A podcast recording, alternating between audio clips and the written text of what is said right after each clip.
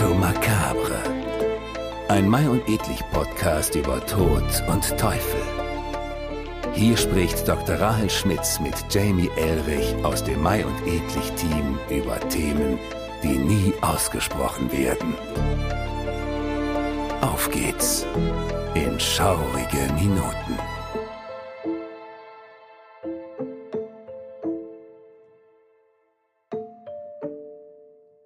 Und damit hallo und herzlich willkommen zur vorletzten Folge von Memento Macabre, dem Mai und Edlich Podcast über Tod und Teufel, zur Ausstellung Tod und Teufel, die wir jetzt noch bis Januar im Kunstpalast in Düsseldorf sehen dürfen. Mein Name ist immer noch Jamie Elrich aus dem Team von Mai und Edlich und ich mache das Ganze natürlich immer noch nicht alleine, sondern habe wieder einmal dankenswerterweise unsere Expertin für das Macabre dabei, Dr. Rahel Schmitz. Hallo Rahel. Hallo Jamie, schön, dass wir uns wieder zusammengefunden haben.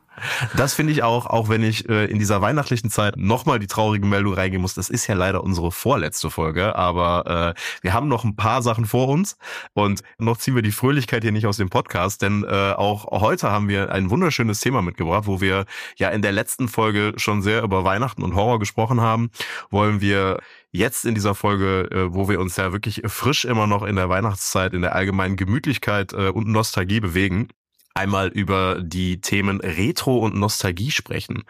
Und ähm, ich denke, dass das wunderbar passt äh, zu so einer Zeit, in der wir uns äh, ja in so einer Zeit der, der Reflexion und des Rückblicks befinden. Und äh, wie kann man das Ganze besser feiern als mit einer gesunden Prise Nostalgie?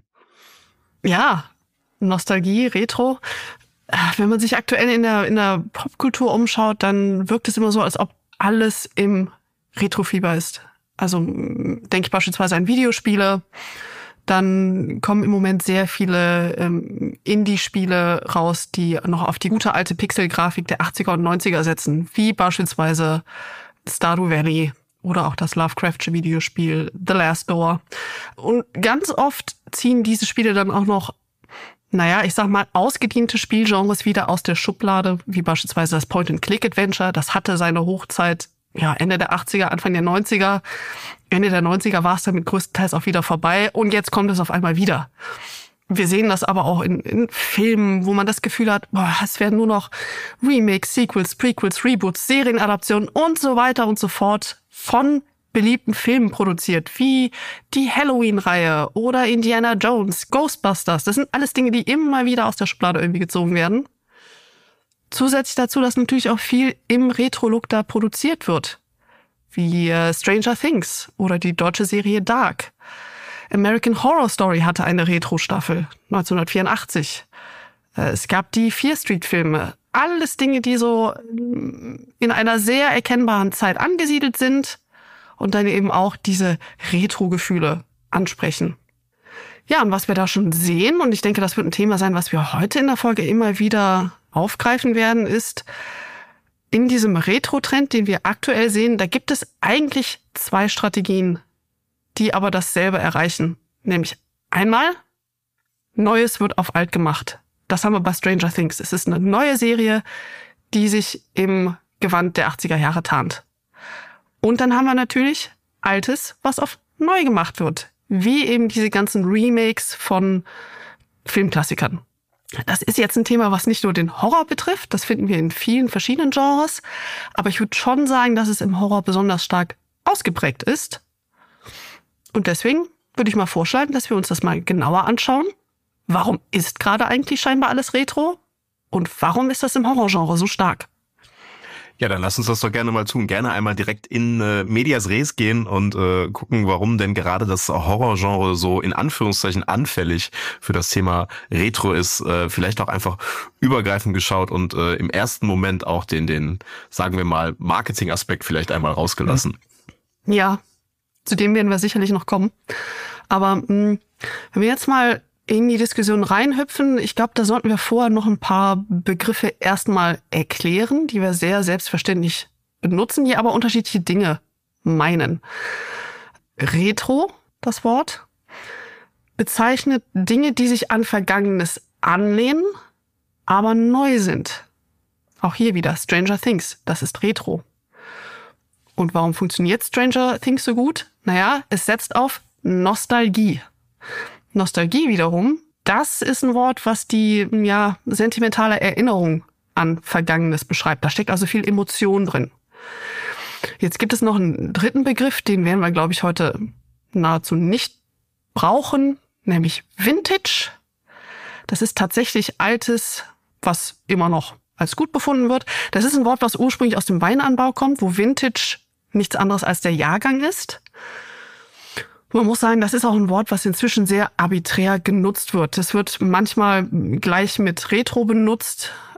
Ich würde es aber gerade in der heutigen Folge stark davon trennen, weil wir eben mit Retro genau dieses Phänomen meinen, warum Neues im alten Gewand so gut ankommt. Deswegen lassen wir Vintage erstmal außen vor. Jetzt, wo wir das geklärt haben, hm, ich würde mal behaupten, das Wichtigste, was man vorab wissen muss, ist, dass der Retro-Trend nicht wirklich neu ist. Der ist nur derzeit sehr stark ausgeprägt. Um mal so ein paar Beispiele zu nennen. Gut, das ist jetzt kein, kein Horrorbeispiel, aber 1981 ist der Film Indiana Jones erschienen. Und der verdeutlicht das Retro-Phänomen auch schon seinerzeit sehr gut. Denn alle Indiana Jones Filme haben grundsätzlich in der Vergangenheit gespielt. Die ersten Filme dann eben zur Nazi-Zeit. Indiana Jones prügelt sich regelmäßig mit Nazischergen. Man tut sich da schon mal schwer von Nostalgie zu sprechen, weil Nostalgie ja so was positiv Verklärendes hat, was mit der Nazizeit nicht funktioniert. Aber jetzt muss man auch bedenken, in Indiana Jones sieht man vom tatsächlichen Grauen des Regimes nichts, sondern die Nazis sind eigentlich lustige Pappaufsteller, die für das Böse, in Anführungszeichen, mit großem B stehen. Also das ultimativ Böse, das ist ein sehr leichtes Feindbild, was da benutzt werden kann. Und die, ja, von Indiana Jones ja wirklich mit lustigen Geräuschen auch äh, in der Postproduktion dann äh, und Faustschlägen verprügelt werden. Und jetzt muss man auch sagen, wenn man ehrlich ist, der Fokus dieser Filme liegt auf den schönen Seiten von genau dieser Zeit. Ne? Knatternde Motorräder, rumpelnde Propellerflugzeuge, Zeppeline und noch diese, diese analoge Schatzsuche in einer Welt, die eben noch nicht ganz kartografiert wirkt, die noch nicht all ihre Geheimnisse aufgegeben hat oder preisgegeben hat. Also auch da haben wir irgendwo eine Verklärung. Ja, absolut. Und das ist ja auch was, das sehen wir auch in, in anderen Filmen, die mit einem ähnlichen Material arbeiten, die auch vielleicht nur nicht bedingt, ist immer ein bisschen eine Frage der Perspektive, bedingt Horror sind. Wenn wir so Abenteuerfilme, die ja irgendwie auch einem gewissen, äh, einer gewissen Struktur folgen, wenn wir uns einen anderen Film angucken, der ähnlich mit dem Thema Retro und Nostalgie umgeht, ich weiß nicht, ob du den noch kennst, Hercules und die Sandlord Kids. Äh, das Vom ist, Titel, ich habe es nie gesehen. Okay, ja, das ist äh, tatsächlich, also es ist ein sehr, sehr schöner äh, Film, den habe ich als Kind sehr gerne geguckt. Er ist in den Anfang der 90er rausgekommen und spielt in den 60ern. Äh, vom Prinzip her aber mhm. das gleiche, ne? Also es ist äh, die Geschichte von äh, einem von heranwachsenden Kindern, also die Geschichte von einem Zwölfjährigen, der in eine Kleinstadt zieht und äh, da nicht so richtig Freunde findet, außer über das Spiel Baseball.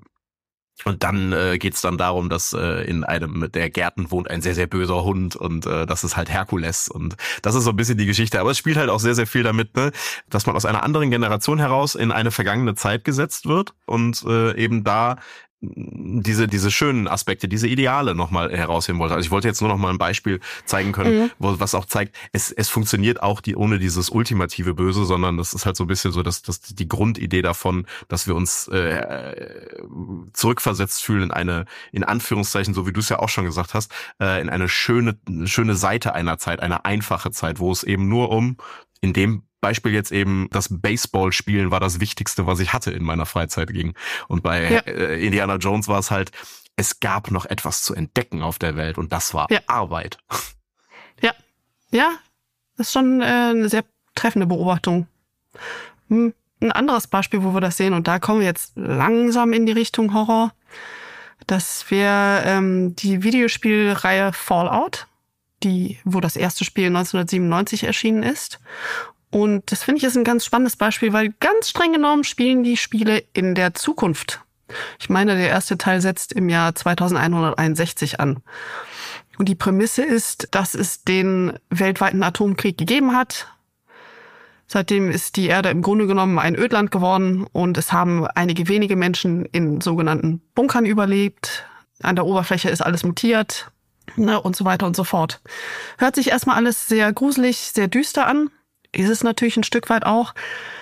Aber vom Feeling her machen auch diese Spiele genau das, was du gerade beschreibst, nämlich so eine, so ein positives Zurückerinnern. Denn in Sachen Ästhetik, aber auch Ängste und Träume setzen diese Spiele immer auf das Feeling der 1950er Jahre. Das heißt, auch im Jahr 2161 ist die Menschheit irgendwie in den 1950ern stecken geblieben.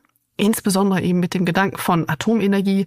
Was wird sie uns ermöglichen? Welche Gefahren ist sie? Welche Gefahren äh, bereitet sie uns aber auch? Also beispielsweise, es wird Atomenergie im Grunde genommen als Antrieb für alles benutzt. Also es gibt überall kleine tragbare Fusionszellen, mit denen Autos beispielsweise betrieben werden. Es gibt Laserpistolen, die wir ja bis heute nicht so wirklich kennen. Aber gleichzeitig die Technologie ähm, ist bei Röhrenfernsehern stehen geblieben. Technologie ist nie miniaturisiert worden. Es gibt also keinen Computerchip, sondern alles funktioniert mit riesigen Relays. Äh, es gibt blecherne Roboter, es gibt Nuka-Cola, was sehr offensichtlich ein Coca-Cola-Verschnitt ist. Ne? Alles so die Vorstellungen, wie man sich in den 19, 1950er Jahren die Zukunft mal vorgestellt hat. Das haben wir in diesem Spiel. Das heißt, es ist auch ein sehr verqueres Beispiel davon, wie wir ähm, sogenannten Retrofuturismus haben können. Spielt in der Zukunft, basiert aber auf der Vergangenheit. Und neue Musik wird ja zum Beispiel auch nicht gemacht. Also äh, in der gesamten Spielreihe leben wir ja komplett davon, dass jeder Song irgendwie aus den 50ern und 60ern äh, in den USA stammt, was natürlich, wenn man das Spiel spielt, äh, wahnsinnig auf diesen Charme einfach einzahlt. Ne? Das ist ja das, ja. das macht da sehr, sehr viel aus. Und ähm, ähnlicher Aspekt ja auch wie bei Indiana Jones, ähm, wenn du gerade das Thema Roboter angesprochen hast, dieses äh, blecherne, klimpernde, klackernde, es ist alles wahnsinnig mechanisch immer noch, ne? Also es fühlt mhm. sich, äh, es fühlt sich für diejenigen, denen der Begriff was sagt, es fühlt sich teilweise für Atomarverhältnisse sehr steampunkig an, weil sehr viel mit, ähm, bei Fallout gibt es halt sehr, sehr große Bunker, da wird auch sehr viel mit großen Zahnrädern gearbeitet und das sieht sehr mechanisch aus. Und das macht dir das Ganze auch ähm, sehr urig, sage ich jetzt mal. Also in so einer verlassenen, kaputten Welt findet man da doch etwas sehr Heimeliges, durch diese Aspekte der medialen Begleitung im, im Sinne der Musik, aber eben auch im Sinne der, der Umsetzung, wie Dinge aussehen. Mhm. Ja. Ja, ein letztes Beispiel für ältere, in Anführungszeichen, Retro-Produktionen. Da würde ich jetzt die Scream-Filme nennen, wo der erste Teil 1996 erschienen ist. Und der Film setzt sehr stark auf Nostalgie wiederum. Denn das ist im Grunde genommen eine, eine Hommage, aber auch Persiflage der berühmten Horrorfilme der vorherigen Jahrzehnte. Also die, die Charaktere in diesen Filmen haben grundsätzlich all die Horrorfilme gesehen. Ne, die wissen so Regeln wie, wir sollten die Gruppe nicht aufteilen. Die Jugendlichen, die, äh, die Drogen nehmen oder Sex haben, werden zuerst sterben. Die kennen all die etablierten Regeln der Horrorfilme und versuchen dann anhand dieser Regeln dem Killer, der in Scream umgeht, zu entkommen.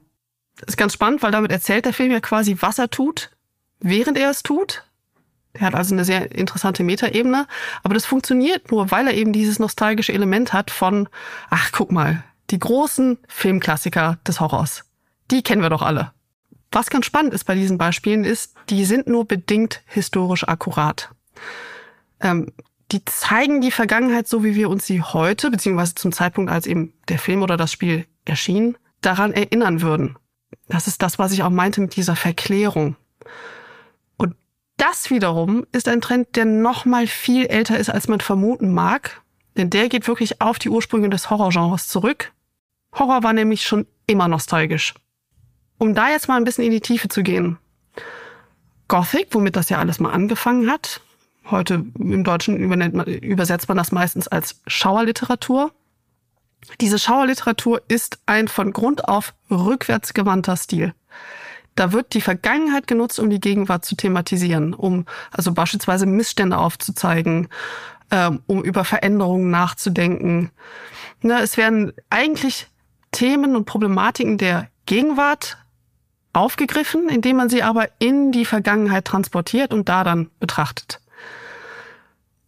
Das haben wir schon im allerersten Schauerroman, der je erschienen ist, Das Schloss von Otranto, 1764 erschienen. Der Roman stellt sich als ein gefundenes Manuskript aus dem Mittelalter dar. Dementsprechend geht es da auch viel um mittelalterliche Macht- und Familienverhältnisse. Es geht um den Konflikt zwischen ähm, Kirche und Krone oder Aristokratie, gröber gesagt. Das sind aber viele Aspekte, die auch im, zwar in der zweiten Hälfte vom 18. Jahrhundert immer noch relevant sind. Auch da wieder, wie dieses Mittelalter dargestellt wird in, in Otranto, das ist historisch nicht akkurat. Aber es passt irgendwie so zu der Vorstellung, ah ja, ja, so wird das damals gewesen sein. Auch der Mönch von Matthew Lewis, wenige Jahre später erschienen, 1796, spielt während der spanischen Inquisition. Frankenstein von Mary Shelley spielt irgendwann im 18. Jahrhundert. Dabei ist der Roman im frühen 19. Jahrhundert erschienen. Edgar Allan Poe hat das gemacht. Ne? Also wir haben sehr, sehr viele Beispiele, wo die Autorinnen und Autoren der Schauliteratur ihre Geschichten in der Vergangenheit angesiedelt haben. Das heißt, schon seit den Anfängen des Horrorgenres wird diese Strategie genutzt. Und was wir heute sehen, auch mit diesen ganzen Retro-Filmen, Retro-Serien, ich würde behaupten, das ist schlicht eine Fortführung von dieser Schreibstrategie.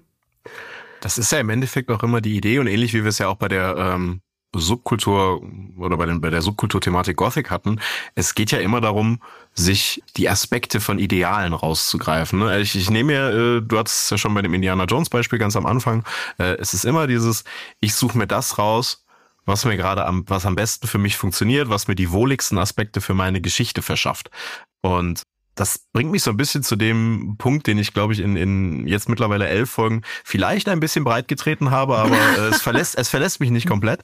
Mein, mein Punkt vom Wohlfühlfaktor im Grusel oder im Horror. Mhm. Es ist, es ist ja doch, äh, führt immer wieder für mich jedenfalls darauf zurück, dass solche Sachen. Ich suche mir Ideale aus, die meinen, meinen, meinen Rezipienten dazu führen, dass er sich äh, wohlfühlt in dem Setting, das ich schaffe.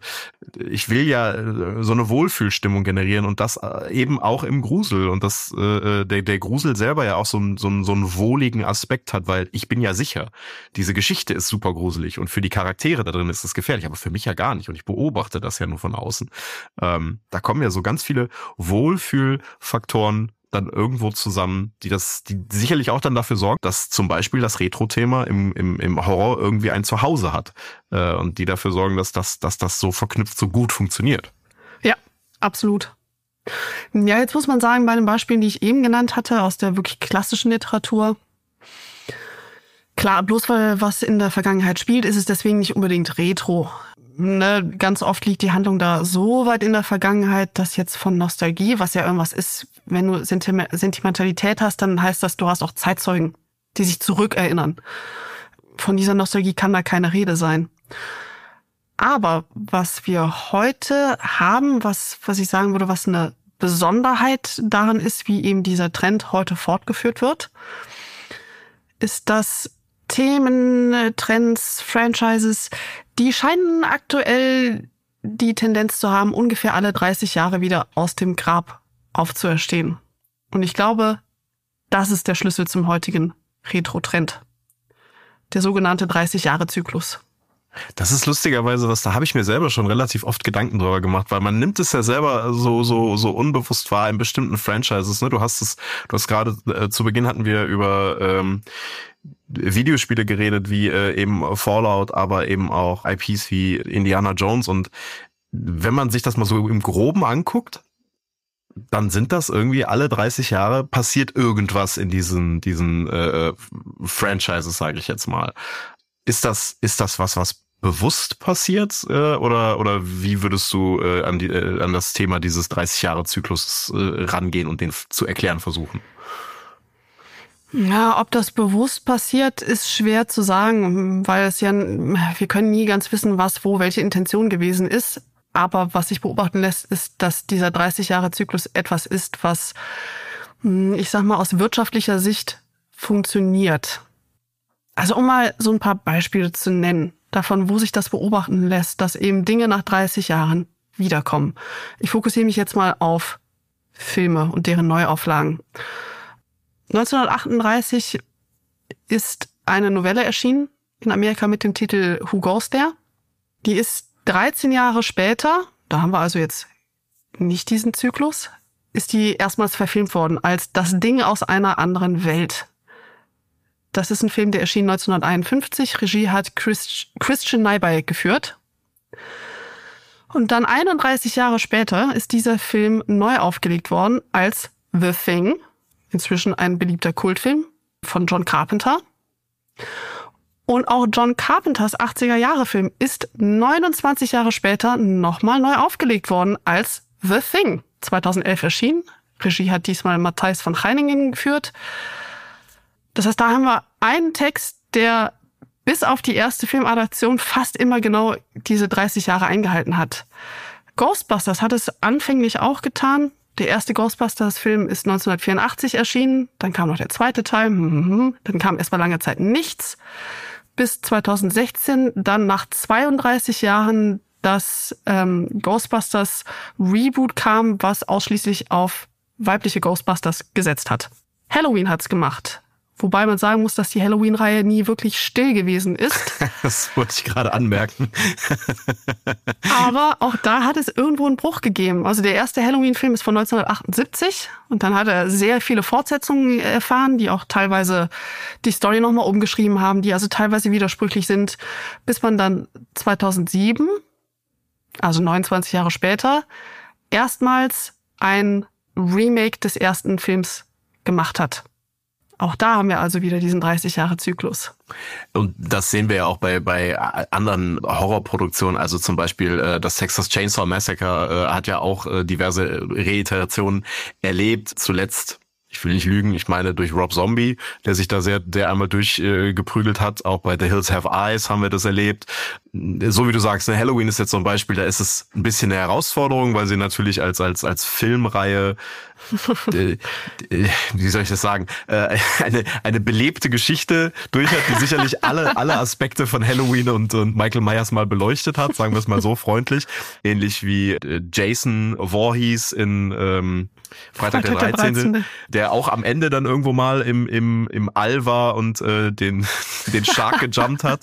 Aber die anderen Beispiele, ne, absolut. Das ist faszinierend, äh, wenn du es so aufzählst, dass es halt dieser 30 Jahre Rhythmus ist bei, bei diesen bei diesen Lizenzen äh, und äh, da gibt es ja gibt es ja auch im Modernen noch mal äh, mehr Beispiele sicherlich für, wobei jetzt natürlich 2016 jetzt nicht super lange her ist. Ja, das waren jetzt auch alles Beispiele von dem, was ich eingangs als die Strategie Altes auf Neu gemacht erwähnt habe. Wir sehen es auch bei der anderen Strategie also wo neue Produktionen Retro bedienen, äh, die werden oft circa 30 Jahre in der Vergangenheit angesiedelt. Ähm, sehr gutes Beispiel dafür ist S, der Stephen King Roman, samt all seiner Adaptionen, weil die alle diesen 30 Jahres Zyklus irgendwo drin haben. Also der Roman ist 1986 erschienen und es geht um ein Monster, das alle 27 Jahre, da haben wir ihn schon mal das erste Mal, ähm, erwacht und dann im Grunde genommen Kinder aufisst. Wir verkürzen das an der Stelle mal etwas. Es ist ein äh, Roman mit über 1000 Seiten. Das ist die Quintessenz. Und der Roman ist dann so aufgebaut, dass er einmal, ähm, also es gibt eine Gruppe von Protagonisten und der Roman ist im Grunde genommen zweigeteilt erzählt.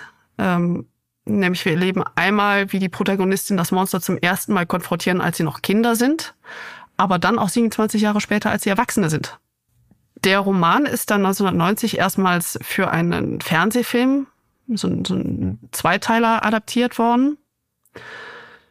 Auch da wird natürlich dieser 27 Jahre Rhythmus von Pennywise, wie das Monster heißt, beibehalten. Was aber spannend ist, ist, dass ausgerechnet 27 Jahre nach dieser TV-Adaption erstmals auch eine Kinofilmadaption erschien. S war ähm, seinerzeit ein, ein Blockbuster.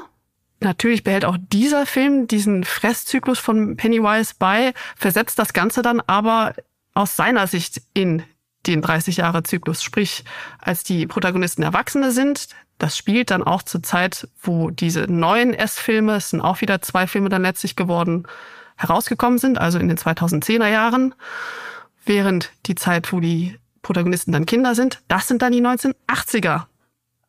Also ausgerechnet die Zeit, zu der der Roman ursprünglich erschienen ist und später dann auch der TV-Film.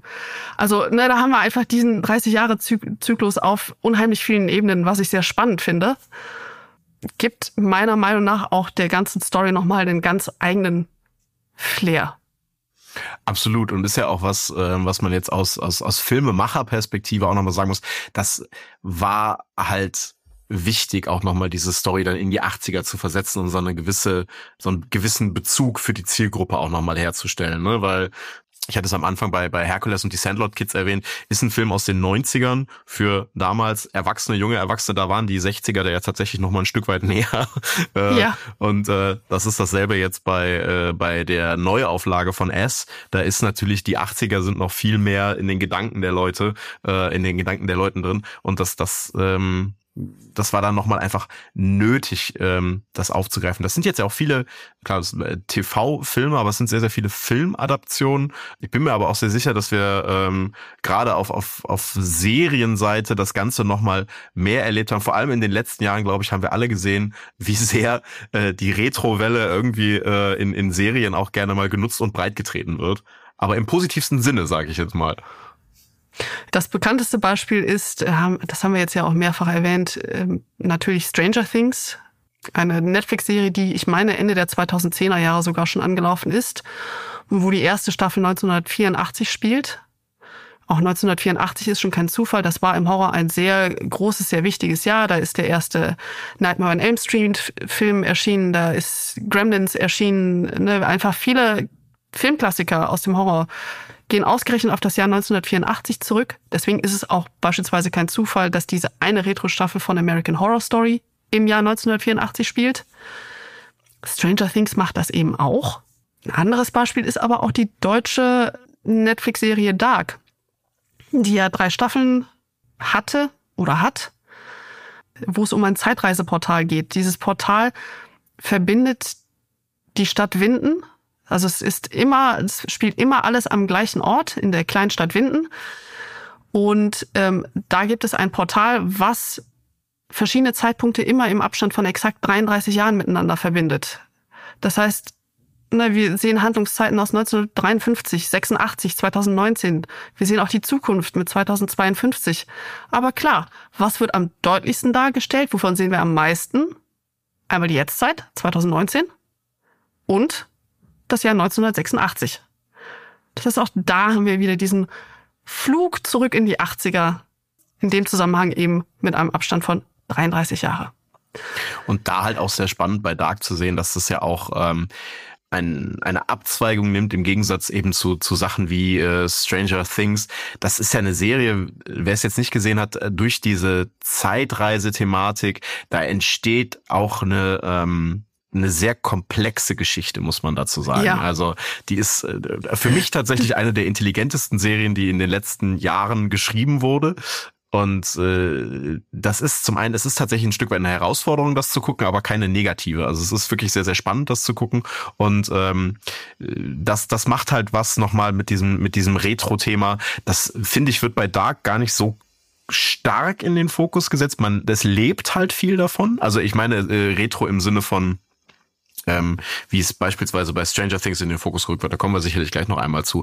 Bei Dark ist es einfach ein wahnsinniger Setting-Treiber. So und das, das mhm. ist halt das, was es, was es spannend macht, auch für die Charaktere und die Herausforderungen, die die Charaktere auch in den jeweiligen Zeiten haben. Das ist ja auch mhm. nochmal was, was an diesem Retro-Thema, wenn man es in TV-Serien und Filmen aufgreift ähm, und in die Vergangenheit geht man wünscht sich immer diese Ideale zurück und man will immer äh, äh, in diese einfacheren Zeiten zurückgehen. Aber wenn man dann da ist und diese Charaktere dabei sind, gerade bei Dark, wo Charaktere aus der Neuzeit in die Vergangenheit gesetzt wurden, da muss man sich dann doch ein Stück weit mit den Herausforderungen der Vergangenheit auseinandersetzen, wie zum Beispiel 1982 äh, das Thema Identifikation, äh, äh, Informationsbeschaffung, Kontakte und so weiter und so fort. Das ist da ein Riesenthema, dass sie das halt damals alles gar nicht äh, können, gerade in den Anfangszeiten, wo sie unbewusst in die Vergangenheit gereist sind.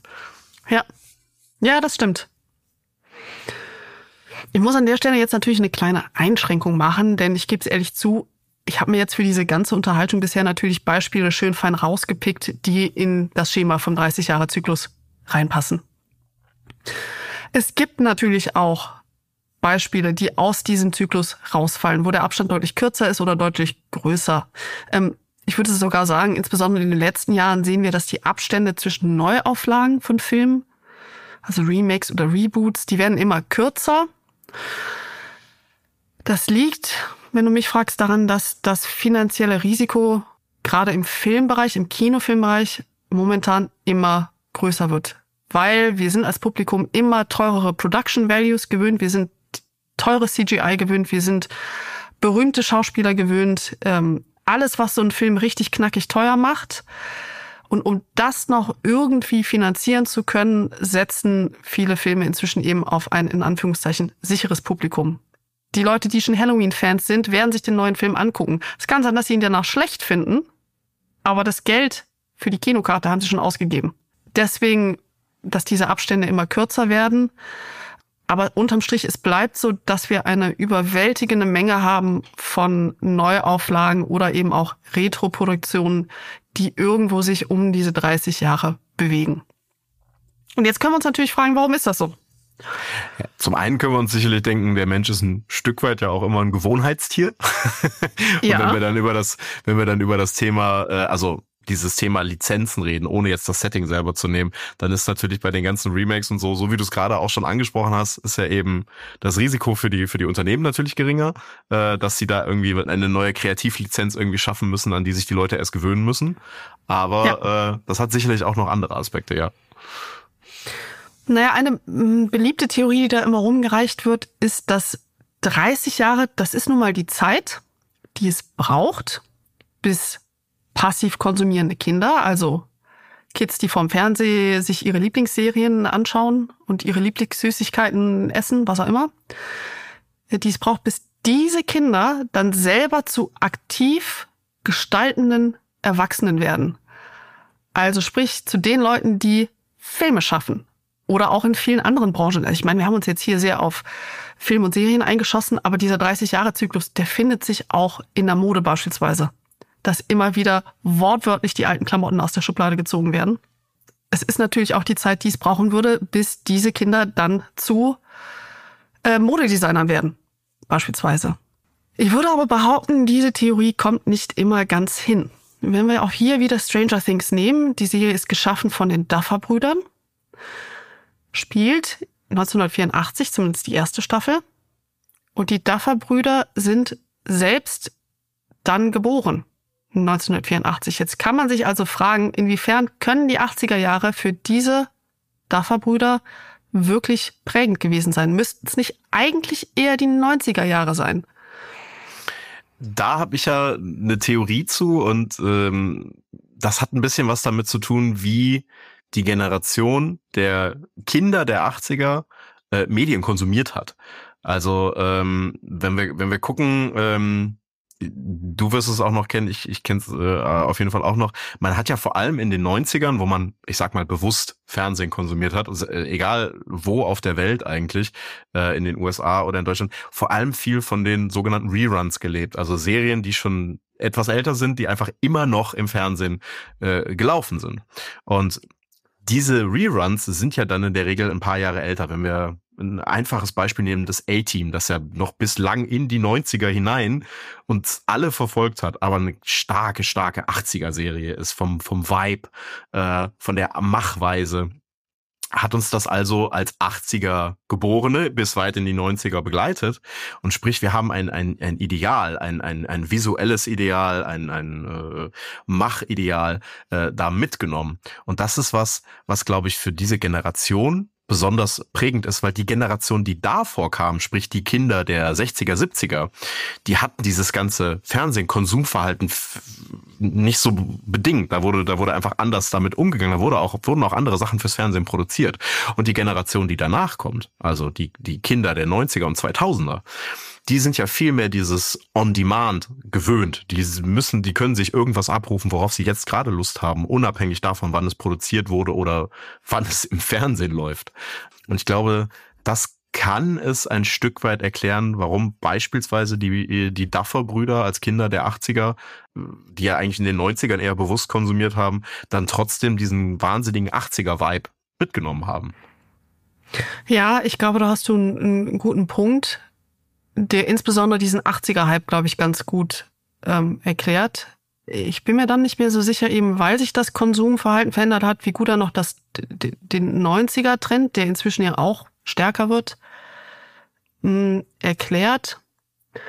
Aber es was du jetzt sagst, das passt ganz gut zu einer alternativen Theorie, die ich hatte.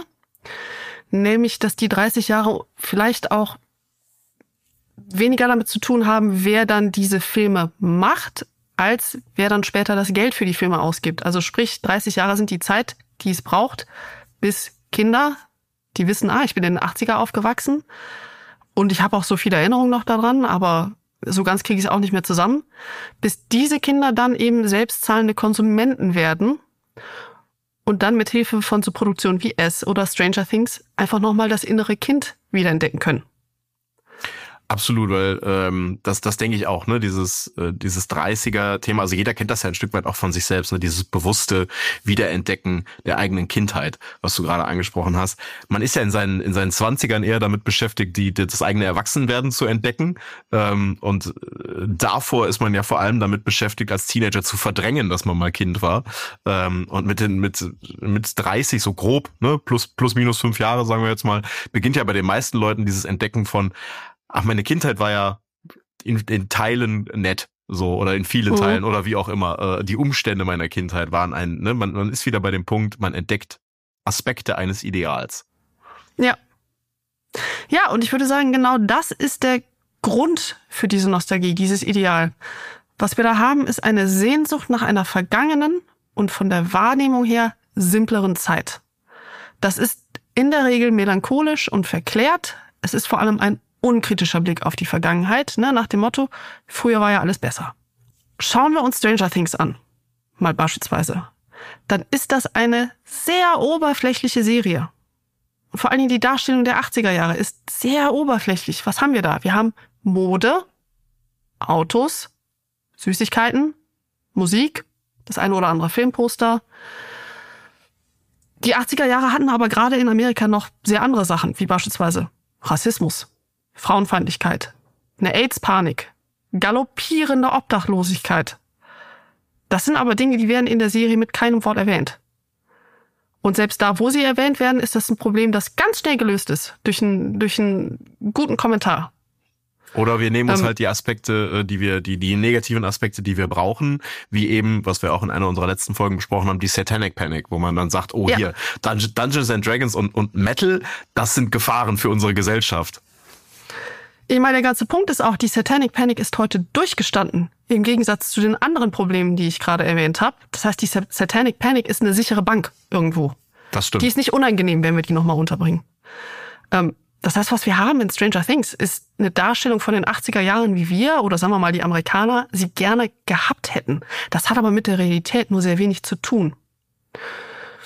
Und ich habe da ein sehr passendes, wie ich finde, Zitat von dem Kulturjournalisten Mike Bartlett, um das mal gerade an der Stelle hier vorzulesen.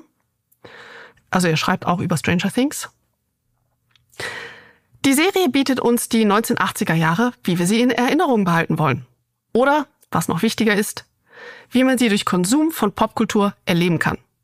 Die Anspielungen sind solche, die für jemanden Sinn ergeben würden, der dieses Jahrzehnt nicht wirklich erlebt hat, sondern eher damit aufgewachsen ist, Filme und Fernsehsendungen der Zeit zu sehen.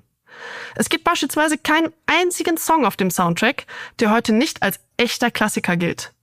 Im Vergleich findet man auf dem Soundtrack zu Breakfast Club, einem Film, der zwei Jahre nach der Handlungszeit von Stranger Things veröffentlicht wurde, lediglich einen einzigen Song, an den sich die Leute heute erinnern können. Das heißt, er macht sehr deutlich, Stranger Things, das ist eine Fantasie, das ist künstlich, das ist viel Glamour, aber es ist keine realitätsgetreue Darstellung der 80er Jahre. Und ich würde behaupten, man kann dieses Zitat auch eins zu eins auf diese neuen S-Filme anwenden, wo man auch ne, so viele leicht lesbare Anspielungen findet. Beispielsweise auf das Videospiel Street Fighter, äh, Filmplakate von Batman und The Lost Boys. Äh, ne, die, aber auch da wieder die, die tatsächlichen Sozialprobleme der Zeit. Da geht der Film völlig drüber hinweg und an mehreren Stellen würde ich sogar sagen, auf eine absolut taube bis hin zu nahezu unverantwortungsvolle Weise. Weil sie haben im S-Film einen schwarzen Protagonisten. Und der wird auch ausgegrenzt. Und man denkt sich, ah, sie machen den Topf auf. Es wird darum gehen. Ja, klar, 80er Jahre. Der Junge hat Rassismusprobleme. Der wird wahrscheinlich in der Schule ausgegrenzt. Nein, nein. Er wird ausgegrenzt, weil er eben nicht zur Schule geht, sondern einen Heimlehrer hat. Hm. Sehr einfach gelöst. Und ja. äh, jetzt, jetzt, wo du es ansprichst, äh, nochmal bewusster ja auch bei Stranger Things völlig zu Recht, ja. wie du sagst, nochmal extremer, weil da wird's ja sogar umgekehrt. Also der, der, äh, die einzige POC in der, in der Serie ist ja sogar noch beliebt. Sie ist am Anfang unbeliebt, weil sie Teil dieser, dieser in Anführungszeichen Nerds ist, dieser Kellerkinder. Aber später ja. ist er ja Teil des, des, des Basketballteams und ist ein beliebter Junge, ähm, was sicherlich äh, in Bestandteilen in der Realität schwieriger umzusetzen wäre. Plus wir haben zusätzlich noch einen Charakter, der in einer der letzten Staffeln ja auch äh, jedenfalls sich noch nicht offiziell, aber relativ sicher auch als als als homosexuell outen wird. Und ähm, das Thema wird auch so ein bisschen ja, gerade für, für einen Jugendlichen, also der spielt ja, glaube ich, einen 14- oder 15-Jährigen in der Serie, mhm. Ähm, mhm. Ver, verromantisiert. Also ich ja. glaube, als 15-jähriger Junge äh, in den USA in den 80ern sich zu outen, äh, funktioniert nur in der Serie gut. Ja, definitiv. Wie dem auch sei. Klar, es ist so eine Idealisierung, Verklärung, aber trotzdem diese Nostalgie kann ein Werkzeug sein, um eben Missstände in der aktuellen Zeit aufzuzeigen. Äh, gerade bei Stranger Things und S würde ich behaupten, die haben diese Gelegenheit nicht genutzt oder nur sehr bedingt genutzt. Aber es wäre ja durchaus denkbar, indem beispielsweise vergangene Dinge, die heute als besser gewertet werden, dass diese Dinge in den Vordergrund gestellt werden. Das wird relativ häufig gemacht. Ähm, eine Schallplatten oder Audiokassetten sind noch eine andere Musik zu hören als Spotify beispielsweise, wo wir ein überwältigendes Überangebot haben und eigentlich nur noch das hören, was uns von außen zufliegt, um mal ein Beispiel zu nennen. Es könnte auch ein Mittel sein, um zu zeigen, wie eben Missstände, die damals schon bekannt waren, auch heute sich nicht gebessert haben. Das ist ja genau mein Kritikpunkt eben gewesen, was Stranger Things und es nicht machen, dass sie all diese Problematiken, die es in den 80er gegeben hat, die es auch heute noch gibt, nicht mal mit Handschuhen anfassen. Ich glaube, was da viel mit reinzahlt, ohne, ohne das gutheißen zu wollen, dass man das so tut, ist die Art und Weise, wie die Rezeptur dieser Serien funktioniert. Also du hast es am Anfang mhm. schon bei Indiana Jones angesprochen mit diesem, mit diesem Pappaufsteller bösen Nazis. Man, ja. man geht dieses Thema eben nicht an in der Tiefe, weil es in das Rezept einer Abenteuerserie nur bedingt reinpasst, ohne diese, diese vierte Wand brechen zu wollen mit dem realen Horror, den die Nazis dargestellt haben. Ähm, dasselbe gilt ja auch für äh, Stranger Things und ähm, da ist es ja auch so, dass das, dass das nicht in dieses Rezept einer Serie mit jungen Kindern, die ein, ein unüberbrückbares Böses, äh, jetzt mal in die Tüte gesprochen, besiegen können mit der Macht der Freundschaft. Ja. Und das, ja. das würde darin einfach nicht funktionieren. Eine andere Serie, die das ja beispielsweise getan hat, jedenfalls äh, dieses Thema Alltagsrassismus aufzugreifen, aber dementsprechend sich auch äh, da anders geöffnet hat und dargestellt hat für den für den Zuschauer ist äh, die Umbrella Academy. Da ist es eine Serie über eine, ähm, um das vielleicht grob zusammenzufassen, eine Serie über eine eine Superheldenfamilie. Also nennen wir es jetzt mal Superheldenfamilie. Also es sind sehr viele adoptierte ja. Kinder. Ähm, die äh, eben auch äh, aus, aus äh, verschiedenen POC bestehen. Äh, ein, ein Kind mit äh, asiatischem Hintergrund, ein Kind mit äh, farbigen Eltern äh, und äh, da er wird in die 50er gereist. Und da erlebt eben dieses schwarze Mädchen, erlebt dann halt eben den, den Alltagshorror des Rassismus. Und das wird aber auch ganz offen dann dargelegt und wie schlimm das damals halt für alle war. Und die Serie geht aber auch anders damit um. Die will gar nicht eben dieses, dieses, äh, wir können das alles durch die Kraft der Freundschaft besiegen, sondern will einfach sagen, wie, aufzeigen, wie schlimm das damals war und wie es halt einfach für diese Person nicht lösbar, lösbar war und was das für Herausforderungen für die im Alltag bedeutet hat. Ist aber dementsprechend an vielen Stellen eben keine Wohlfühlserie in dieser Staffel. Und das äh, macht ja. den großen Unterschied aus. Ja, klar, da werden auch einfach unterschiedliche, unterschiedliche Ansprüche gestellt, was die Serie erreichen will. Absolut. Ich würde sagen, um an der Stelle mal unter diese Beobachtung vom 30-Jahre-Zyklus einen Strich zu machen, der ist im Grunde genommen, oder all diese Produktionen, die wir jetzt besprochen haben, die haben, wenn man ganz ehrlich ist, weniger mit der Vergangenheit, die sie darstellen, zu tun, als mit unserer jetzigen Gegenwart. Wie wir uns jetzt fühlen, was wir jetzt brauchen als Wohlfühlfaktor und wie wir uns eben zurückerinnern wollen. Und ich glaube, das ist schon mal ganz gut, das hin und wieder einfach im Hinterkopf zu behalten.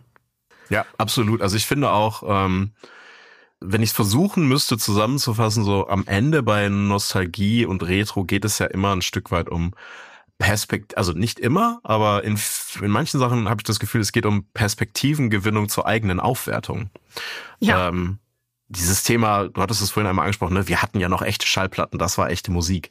Ähm, das, das ist irgendwie ein Faktor, der oftmals da, damit einhergeht. Ne? Man sagt ja, guck mal, ne, damals diese Sachen waren ja schön, aber damit, äh, damit einhergeht natürlich auch der Wunsch nach diesen besseren oder in Anführungszeichen entspannteren Zeiten, die aber eben, wie wir es ja jetzt schon durch dich sehr oft erfahren haben, natürlich nicht den tatsächlichen Zeiten entsprechen.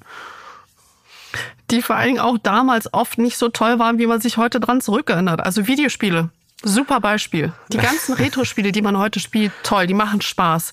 Ah ja, so war das damals.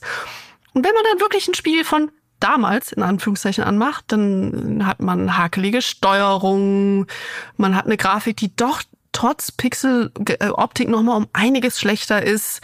Das Spiel ist einfach kleiner, weil es nicht den Speicherplatz gibt und so weiter und so fort. Wo man dann auch feststellt, ah, hm, so toll war das jetzt doch nicht, aber dieses neue Spiel, das schafft es, dass es sich so anfühlt, wie sich Spiele damals für mich angefühlt haben. Ne, um das mal so zu übersetzen genau das oder auch eben der Aspekt der Musik. Also natürlich, ich bin auch jemand, der gerne Schallplatten sammelt und ich finde das schön, aber man vergisst ja, wie oft man damals damit beschäftigt war, Schallplatten oder Kassetten umzudrehen oder äh, Bänder, Bänder, äh, ja.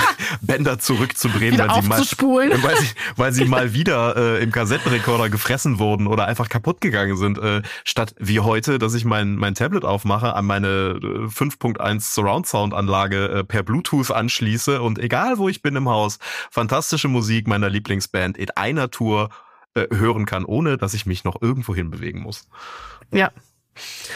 Ich habe mir überlegt, Jamie, dass wir zum Schluss der Folge noch über so ein paar Trends der Retro-Welle reden können, weil Retro verändert den Horror auch irgendwie. Von dem, was wir sehen, von dem, was wir hören, von dem, wie es dargestellt wird.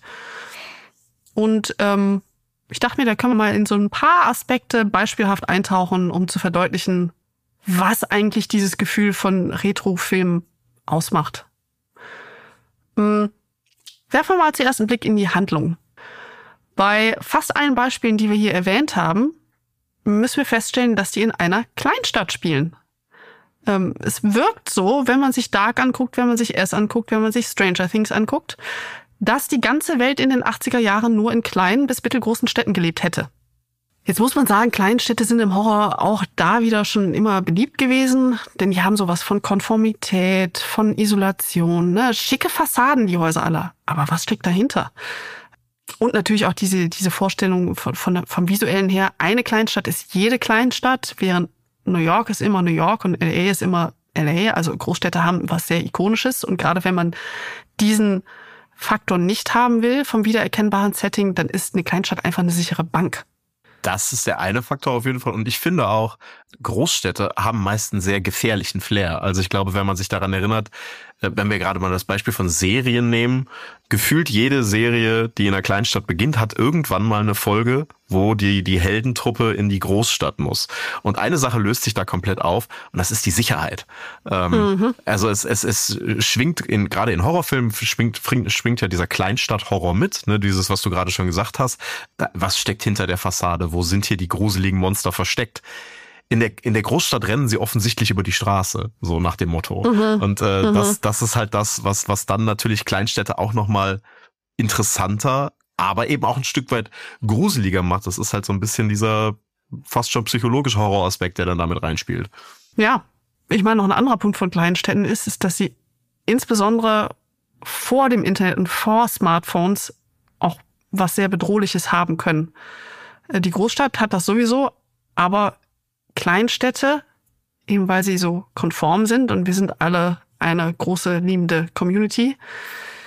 Naja, was daraus entsteht, ist, wer noch jugendlich ist und damit keinen Führerschein hat, gerade in Amerika, wo die Dimensionen alle etwas größer sind, der wird aus dieser Kleinstadtwelt nicht herauskommen. Und das ist eine Bedrohung einerseits für nonkonforme Kinder, beispielsweise der gesamte Losers Club aus S, wie diese Protagonistengruppe heißt.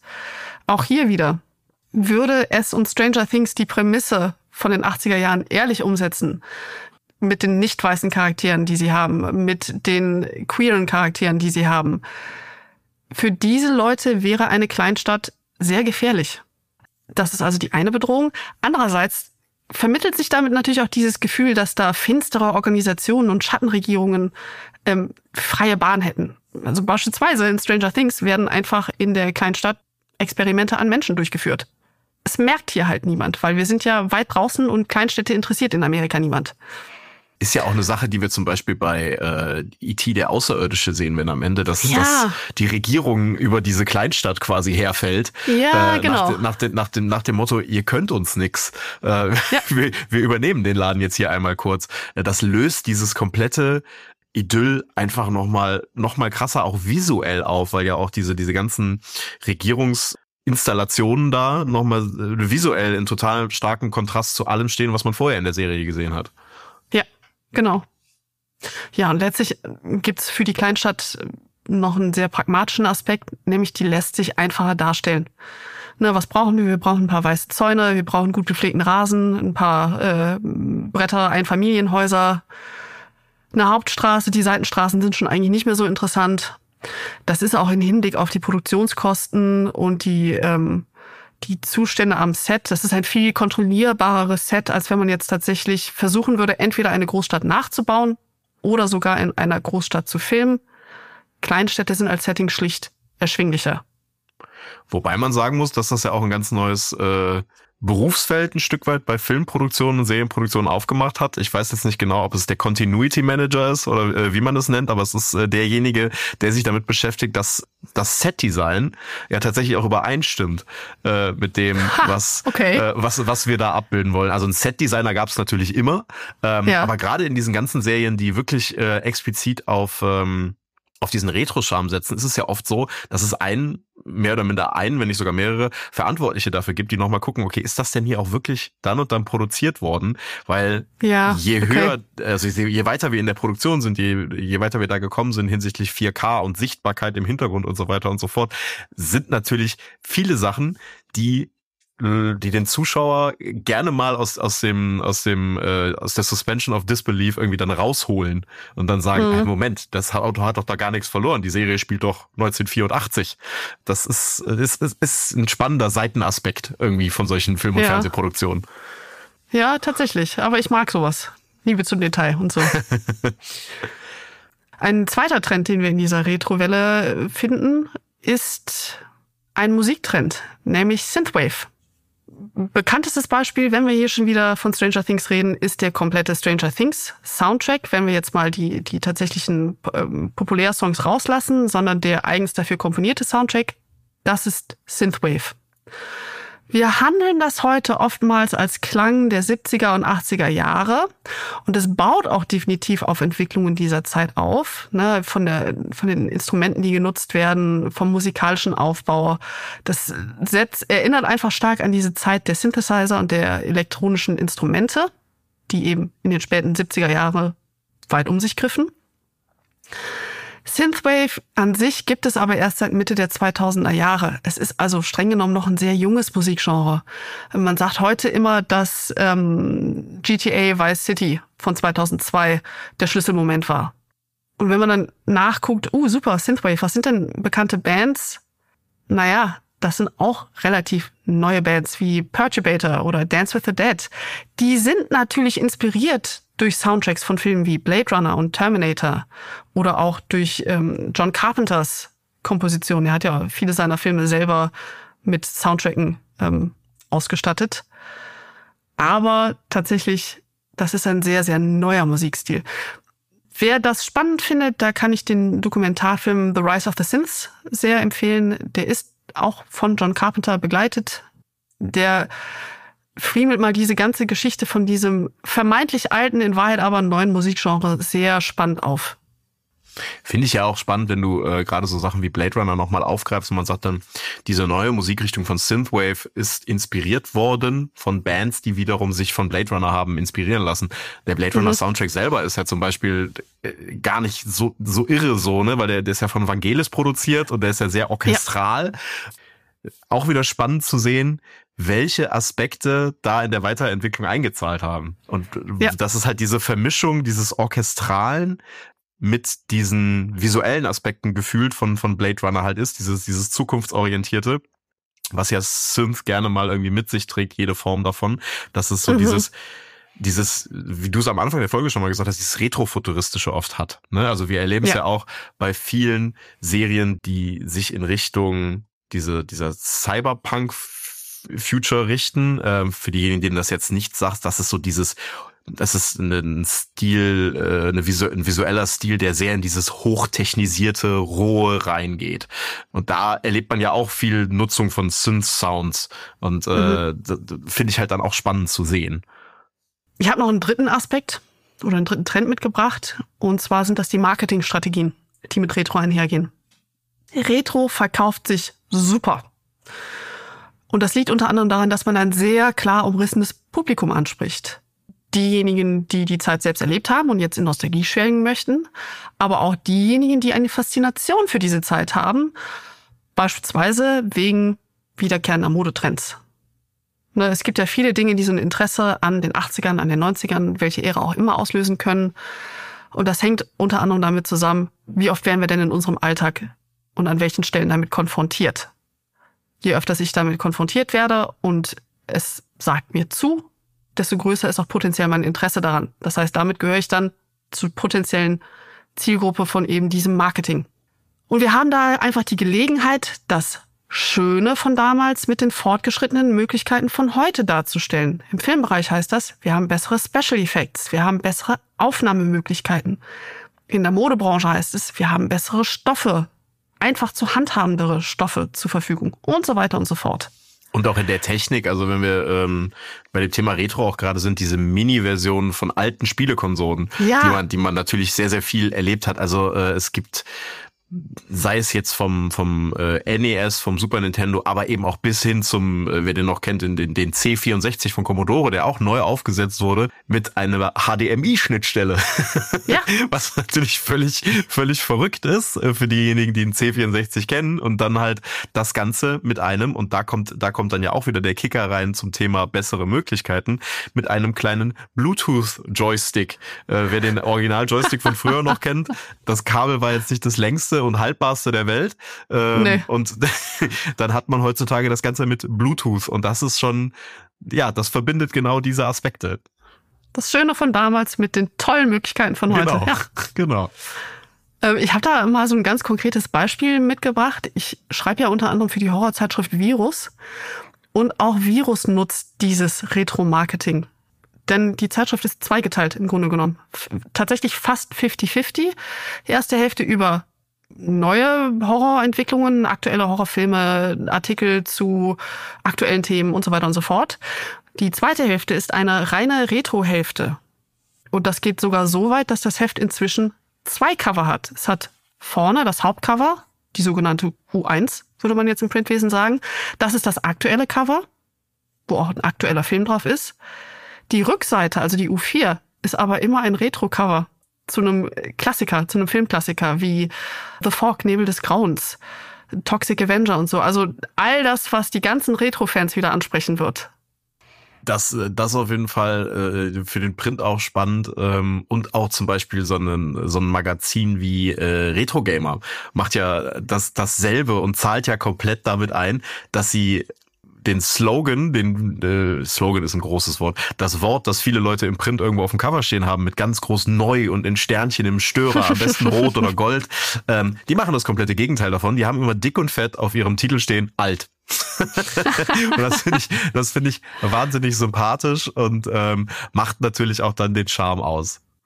Ja, ja, äh, Retro-Themen sind im Zeitschriftensegment äh, wirklich nochmal eine ganz eigene Sache, weil es ist natürlich, wenn man sich mit Retro befasst, das ist eine Möglichkeit, mit die Konkurrenz mit dem Internet zumindest zu versuchen aufzunehmen, weil eine Zeitschrift kann kein Nachrichtenmedium mehr sein. Es wird, Print ist immer langsamer als das Internet. Das heißt, der Schlüssel ist natürlich spannende Features, Themenartikel und was sich da besonders anbietet, weil es auch zu der Leseart passt, Retro. Absolut. Ja. Und das ist ja, das ist ja ein Aspekt, der hier besonders wichtig ist. Und das ist, äh, um dann einmal auch den Rückschluss äh, für diese Folge auf, auf, auf Mai und Edlich vielleicht zu sehen, ist einfach das Thema zeitlos. Ja. Ähm, es geht einfach darum, zeitlose Aspekte herauszugreifen. Also wir in der Mode ist es auch relevant. Wir versuchen es natürlich in unseren Kollektionen äh, so oft wie möglich wirklich Mode, die sich nicht nur an Trends orientiert, sondern eben zeitlos ist. Und dasselbe gilt auch für das ganze Retro-Thema, gilt auch für diese Magazine, äh, gilt für Print. Äh, wenn Print es schafft, zeitlose Themen aufzugreifen. Und das ist ja auch was, wo ein Stück weit äh, der Erfolg von eben dem äh, Virus, aber eben auch der, der, der, der, die Langlebigkeit von einem Retro-Gamer-Magazin, aber auch in anderen Aspekten äh, zeitlose Themen wie das Printmagazin Zeitgeschichte. Das funktioniert, weil es einfach, es ist zeitlos. Das ist ein Thema, das immer spannend ist. Das ist egal, ja. wann ich ob ich es jetzt oder in zehn Jahren oder, oder sonst wann lese. Und so wie du sagst, dieser News-Aspekt, den werden, wird Print niemals wieder liefern können in dem Umfang. Und da muss ja. man dann eben so gut wie möglich zeitlose Themen spielen und äh, ja, irgendwie auch äh, auf, auf, auf einer Meta-Humor-Ebene witzig, dass das Thema Retro, was ja nun mal Zeit ist, äh, Zeit, der Blick in die Vergangenheit, ist ein zeitloses Thema, weil das halt dieser Blick in die Vergangenheit immer spannend ist. Ja, du machst jetzt eigentlich schon einen guten äh, Einstieg in ähm, das, was ich in meinen Notizen liebevoll als philosophische Abschlussbetrachtungen äh, bezeichnet habe. Nämlich, ich möchte jetzt ähm, so zum Schluss nochmal kurz darauf eingehen oder drüber nachdenken, warum Retro und Horror so gut passt. Wir haben ja schon gesprochen, naja, es war einfach schon immer so. Horror hat immer die Gegenwart durch die Linse der Vergangenheit betrachtet. Aber man kann sich jetzt trotzdem fragen, warum hat es das getan? Warum funktioniert das so gut? Und für mich habe ich da eigentlich zwei Gründe gefunden. Der erste ist, naja, Retro ist der Inbegriff des Untoten. Passt ganz gut zu deinen zeitlosen Gedanken. Na, nichts bleibt wirklich im Grab. Alles wird nochmal ausgebuddelt und ähm, neu aufbereitet. Das passt einfach zu den Geistern, Vampiren und Zombies des Horrors hervorragend. Der andere Grund ist, weil die digitalen Technologien, die uns heute überall begleiten, den klassischen Horror erschweren. Also, wenn man sich mal überlegt, welche Horrorfilme alle nicht mehr funktionieren würden, wenn die Leute damals schon ein Handy zur Verfügung gehabt hätten. Das Handy widerspricht Isolation und Hilflosigkeit. Die schnelle Internetrecherche widerspricht den angestauten Bibliotheksbüchern. Na, das sind alles Punkte, die wir heute haben durch die Digitalisierung. Keine Frage, die Digitalisierung hat auch wieder ihre eigenen Horrorgeschichten zu erzählen ne, über künstliche Intelligenz und ähm, ganz viele Dinge. Aber so der klassische Horror, der funktioniert nicht mehr nach diesen Regeln. Das heißt, wenn wir nochmal eine Geschichte wie Dracula erleben wollen, oder auch die Erzählung von H.P. Lovecraft, oder eben sowas wie den ersten Halloween-Film, dann können wir das nicht tun, wenn wir das Ganze in der heutigen Zeit ansiedeln. Absolut, also das finde ich äh, ist, ist, ist mit eines der schlagendsten Argumente eigentlich für, äh, für Retro im, im Horror, gerade wenn wir von diesen alten äh, oder älteren Lizenzen irgendwie äh, ausgehen wollen. Finde ich, ist auch ein sehr, sehr schönes Schlusswort für dieses Thema. Und ich behaupte auch mal, wir haben jetzt sehr, sehr viel in die Vergangenheit geblickt ähm, und machen damit vielleicht auch jetzt für heute einmal Schluss weil ich weiß auch, dass wir in unserer nächsten, und äh, ich sage jetzt äh, bewusst nicht, dass es die letzte Folge ist, aber jetzt habe ich es getan, jetzt ist es zu spät. ähm, ähm, in unserer nächsten und leider auch letzten Folge machen wir nämlich das Gegenteil. Wir blicken einmal in die Zukunft und äh, vor allem auch in den, den Horror, den dieser auch mitbringt. Was genau wollen wir denn da tun, Rahel? Ja, wir reden im Grunde genommen über diese Digitalisierung im Horror, wo ich eben gesagt habe, ähm, das macht viele alte Geschichten schwierig. ja, also wir werden über künstliche Intelligenz reden, über Dinge wie Deepfakes und Co. Also Aspekte, die wir auch wieder in unserem Alltag erleben, die uns in unserem Alltag gerade sehr beschäftigen. Und da auch wieder die Brücke schlagen, was hat das mit Horror zu tun? Nicht nur in diesen Alltagsvorstellungen, wie wir sie haben, sondern auch natürlich, welche Filme haben sich damit befasst? Ähm, wie wird künstliche Intelligenz da dargestellt? Und so weiter und so fort. Sehr schön. Ich bin sehr gespannt auf das Thema. Ich freue mich darauf, äh, in die Zukunft blicken zu können. Ich äh, habe mich gefreut, mit dir diese Folge bestreiten zu dürfen und äh, ich hoffe, dir hat es auch Spaß gemacht. Sehr viel Spaß, danke. ich hoffe, euch da draußen hat es vor allem auch Spaß gemacht. Wenn dem so ist, dann empfiehlt äh, unseren Podcast gerne weiter. Lasst uns eine Bewertung da und äh, wir freuen uns darauf, euch in der nächsten äh, und auch letzten Folge für diese Miniserie wieder begrüßen zu dürfen und sagen Tschüss, bis dahin. Bis dahin. Tschüss. Manchmal ist der letzte Satz ein Ende. Ein Ende für immer. Bei diesem Podcast nicht. Das war Memento Macabre, ein Mai und Edlich Podcast über Tod und Teufel. Wer mehr in die Welt von Mai und Edlich eintauchen möchte, klickt einfach mal vorbei auf mai-edlich.de. Noch mehr Infos gibt es in den Show Notes.